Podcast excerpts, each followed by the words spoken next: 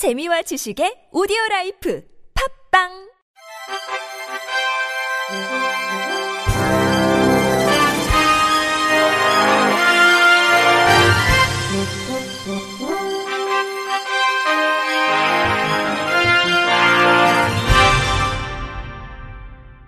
청취자 여러분 안녕하십니까? 5월 12일 목요일 KBIC 뉴스입니다. 전국 장애인 차별 철폐 연대가 어제 삼각지역에서 장애인 권리 예산 보장 촉구 기자회견을 열었습니다. 전 장현은 이날 윤석열 대통령 집무실 인근 지하철 4호선 삼각지역에서 기자회견을 마친 뒤 휠체어에서 내려 기어서 지하철에 탑승하는 오체투지 시위를 벌였습니다. 박경석 전장현 상임 공동대표는 장애인 평생교육법 제정하라 문구가 적힌 깡통과 사다리를 들고 열차에 탑승해 시민들에게 장애인 권리 보장에 함께해달라고 호소했습니다. 다음 달 1일 치러지는 지방선거와 국회의원 보궐선거의 후보자 등록이 오늘과 내일 이틀간 진행됩니다. 이번 지방선거에서는 장애인과 청년 후보자의 기탁금 및 기탁금 반환 기준이 완화됐습니다. 후보자가 장애인이거나 선거일 현재 29세 이하인 경우 정해진 기탁금의 50%를, 30에서 39세는 70%를 납부하면 됩니다. 또 유효 득표 총수의 10% 이상 득표한 경우 기탁금 전액을 5에서 10% 득표하면 절반을 돌려받습니다. 시각 청각장애인용 맞춤형 TV 지원 대상이 저소득층 여부와 관계없이 전체 시각 청각장애인으로 확대됩니다. 방송통신위원회는 지난해 수립한 소외계층 미디어 포용 종합계획을 추진하기 위한 세부 추진 계획을 마련해 발표했습니다. 방통위는 장애인 방송 고시 개정을 통해 한국 수어 방송 의무 편성 비율을 종전 5%에서 7%로 상향하고 화면 해설 방송 재방송 편성 비율은 30%에서 25%로 축소하기로 했습니다. 자막 방송, 화면 해설 방송 등을 이용할 수 있는 비실시간 방송 VOD 제작 지원 대상을 지상파 4사 외에 종합편성 채널, 방송 채널 사용 사업자로 확대합니다. 저소득층 중심이던 시각 청각장애인용 맞춤형 TV 대상은 전체 시각 청각장애인으로 확대해 보급합니다.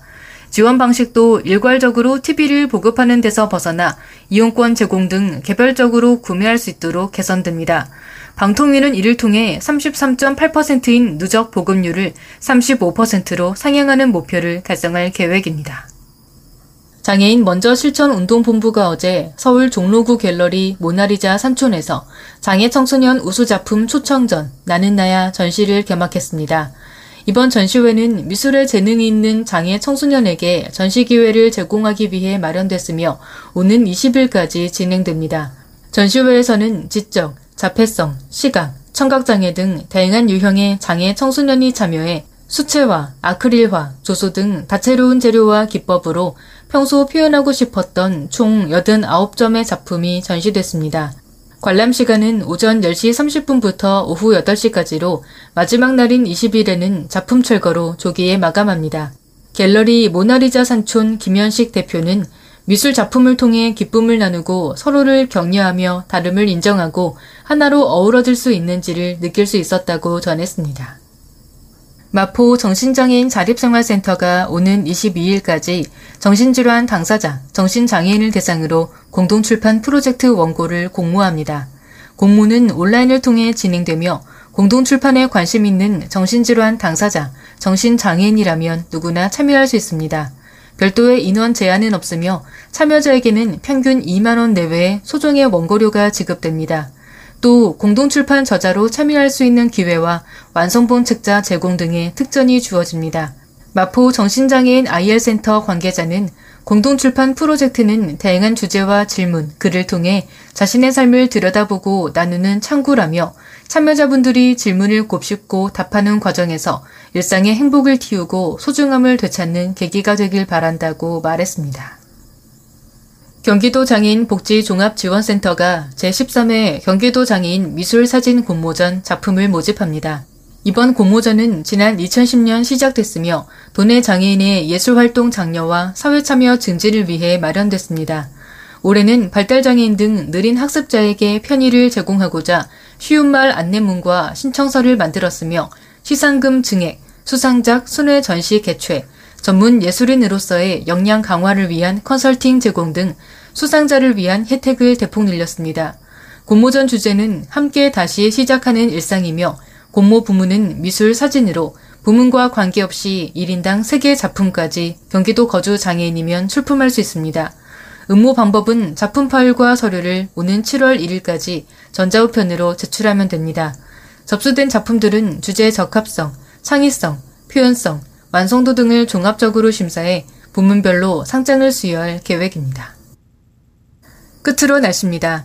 내일은 전국이 대체로 흐리겠습니다. 새벽부터 오전 사이 경남권 남해안과 제주도에 가끔 비가 오는 곳이 있겠습니다.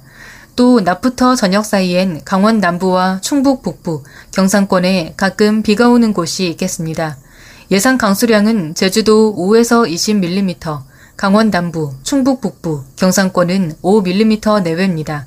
내일 아침 최저 기온은 서울 16도 등 11도에서 18도, 낮 최고 기온은 서울 25도 등 15도에서 25도로 예보됐습니다. 미세먼지 농도는 전 권역이 좋음에서 보통 수준을 보이겠습니다. 이상으로 5월 12일 목요일 KBRC 뉴스를 마칩니다. 지금까지 제작의 이창훈, 진행의 홍가연이었습니다. 고맙습니다. KBRC